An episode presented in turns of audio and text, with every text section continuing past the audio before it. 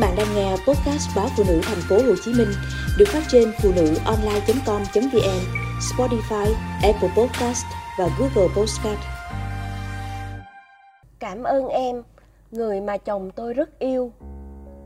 Tôi sẽ gọi em là em, vì không biết tên em, cũng chưa từng gặp mặt. Dù em đã tồn tại khá lâu trong cuộc sống của vợ chồng tôi, hay nói đúng hơn, em đã đồng hành cùng chúng tôi trong suốt bao năm qua. Người đời gọi em là người thứ ba, con giáp thứ 13, bồ nhí, vợ bé gì đó. Riêng với tôi, em là ân nhân và tôi thật sự cảm kích em.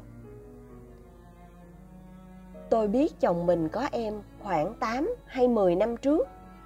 Khi ấy chúng tôi còn trẻ. Lúc phát hiện những tin nhắn của hai người, như mọi người vợ khác, tôi đã sốc, hụt hẫng, muốn phát điên lên. Nhất là khi đọc những dòng chữ mùi mẫn gửi đi từ người chồng mình thương yêu, người cha đáng kính của hai đứa con. Chúng tôi đã yêu nhau ba năm trước khi về chung một nhà. Nhưng bây giờ, với em, anh nói dù chúng tôi lấy nhau vì yêu, cuộc sống không phải màu hồng. Rằng cả hai chúng tôi đều đã thay đổi, đã khác trước. Và rằng, hiện nay anh còn đang ở trong nhà, chỉ vì bổn phận và nghĩa vụ. Anh hoàn toàn không còn chút tình yêu nào đối với tôi. Nếu có, chỉ vì là mẹ của hai đứa con anh. Thậm chí, anh còn nói, nhiều lần anh ân hận vì đã để chúng ra đời. Vì chúng còn quá nhỏ, không thì anh đã chia tay tôi từ lâu. Những tin nhắn rất dài dù tâm sự với em khá nhiều, đủ chuyện. Anh chỉ nói lý do là hết yêu tôi. Rằng anh muốn có một cuộc sống mới, hòa hợp và hạnh phúc hơn. Trả lời những tin nhắn đó là một người đang được yêu, thay vì mời gọi chồng tôi đến bên cạnh. Em lại khá điềm tĩnh, phân tích mọi chuyện một cách chu đáo. Em nói, tôi không có tội gì để bị chồng đối xử như thế em nói em từng nhìn thấy tôi, rằng tôi còn trẻ và hoàn toàn có thể có một ai đó thương yêu. Rằng anh nói thương hai đứa trẻ còn nhỏ, muốn bù đắp cho chúng, nhưng lại đang bất công với mẹ chúng. Em khuyên chồng tôi, nếu được thì nên nhận nuôi cả hai đứa trẻ, cho tôi tự do tìm kiếm hạnh phúc khác. Em bảo, nếu còn thương con, dẫu không thương mẹ chúng anh cũng nên đối xử tốt với vợ. Dù nhạt nghĩa tình vợ chồng, thì cũng nên trọng nhau như khách. Em còn khuyên anh nên nói chuyện với tôi để tôi toàn quyền quyết định.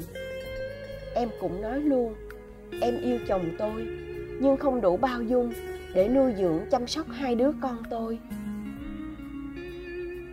Những tin nhắn sau đó, anh đã bớt tha thiết chuyện dụ bỏ gia đình thời gian đó, tôi thấy anh có nhiều thay đổi.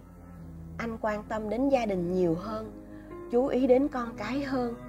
Vì đã biết chuyện, tôi không chạnh lòng khi thấy chồng thờ ơ với mình. Như nhiều phụ nữ khác, nhất là thời điểm cách đây 10 năm, tôi chỉ nghĩ phải làm sao giữ cha cho con, cố gắng giữ cho chúng một gia đình. Không chồng, tôi biết nương tựa vào ai rồi còn miệng người đời. Tôi làm sao sống tiếp với cái tiếng bị chồng bỏ? Hai đứa trẻ còn quá nhỏ. Tôi không thể một mình nuôi chúng. Và càng không muốn giao chúng cho anh, hay buộc anh em chúng hai đứa hai nơi. Nếu khi ấy, anh nói anh có người khác, có lẽ tôi cũng sẽ chấp nhận kiếp chồng chung. Theo cảm giác của tôi, trong mối quan hệ giữa em và chồng tôi chồng tôi là người tha thiết hơn. Anh luôn nói những lời nhớ nhung, đòi gặp em.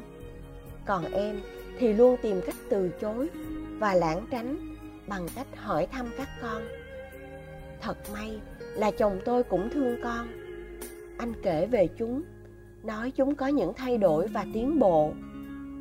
Em nói, khi con tốt nghiệp đại học, kiếm được việc làm, lập gia đình có con cái thì người làm cha mẹ mới yên tâm sống cho mình. Anh coi đó là lời hứa hẹn. Khi nào hai con trưởng thành, anh sẽ đến với em. Hôm nay, các con tôi đã khôn lớn. Con gái lớn đã lấy chồng, có con. Con trai nhỏ mới lĩnh tháng lương đầu tiên, mời ba mẹ và gia đình chị gái đi ăn. Tôi tạm coi là mãn nguyện. Có lẽ tối nay, tôi sẽ nói chuyện với chồng rằng anh đã tự do. Anh có thể đi tìm tình yêu đích thực của đời mình được rồi.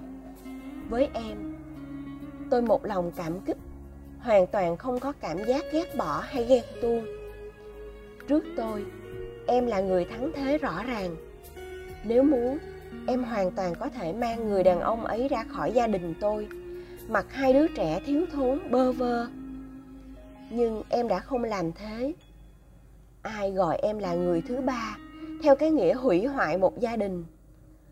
Tôi thì coi em như tri kỷ, đã gìn giữ gia đình tôi.